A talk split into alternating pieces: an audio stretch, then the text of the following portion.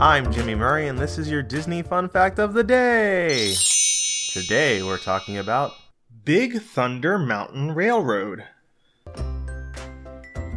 The detailed backstory of Big Thunder Mountain Railroad, while present in park literature and training materials, is not communicated to park guests directly.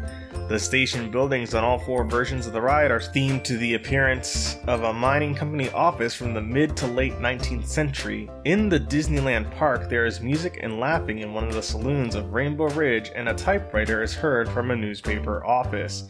The mountains themselves are themed to the red rock formations of the American Southwest. The rockwork designs in the Disneyland version are based on the hoodoos of Bryce Canyon National Park in Utah. In the Florida, Tokyo, and Paris versions of the ride, the rockwork designs are based on the rising buttes that are located in Arizona and Utah's Monument Valley. Special care was taken by the Imagineers to make it appear that the rocks were there originally and the track was built around the rocks, unlike a number of earlier mine rides, which were built the other way around, by sculpting the rocks around the tracks. There's also a dinosaur skeleton that the train passes by in all versions of the ride except the Paris version.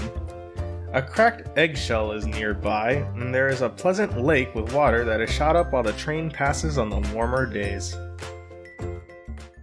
Thanks for listening to Disney Fun Facts on the Kid Friendly Podcast Network. Magic sound effect brought to you by Michael Koenig and music by Kevin MacLeod. I'm Jimmy Murray, and this is executive produced by Chris Kremitzos.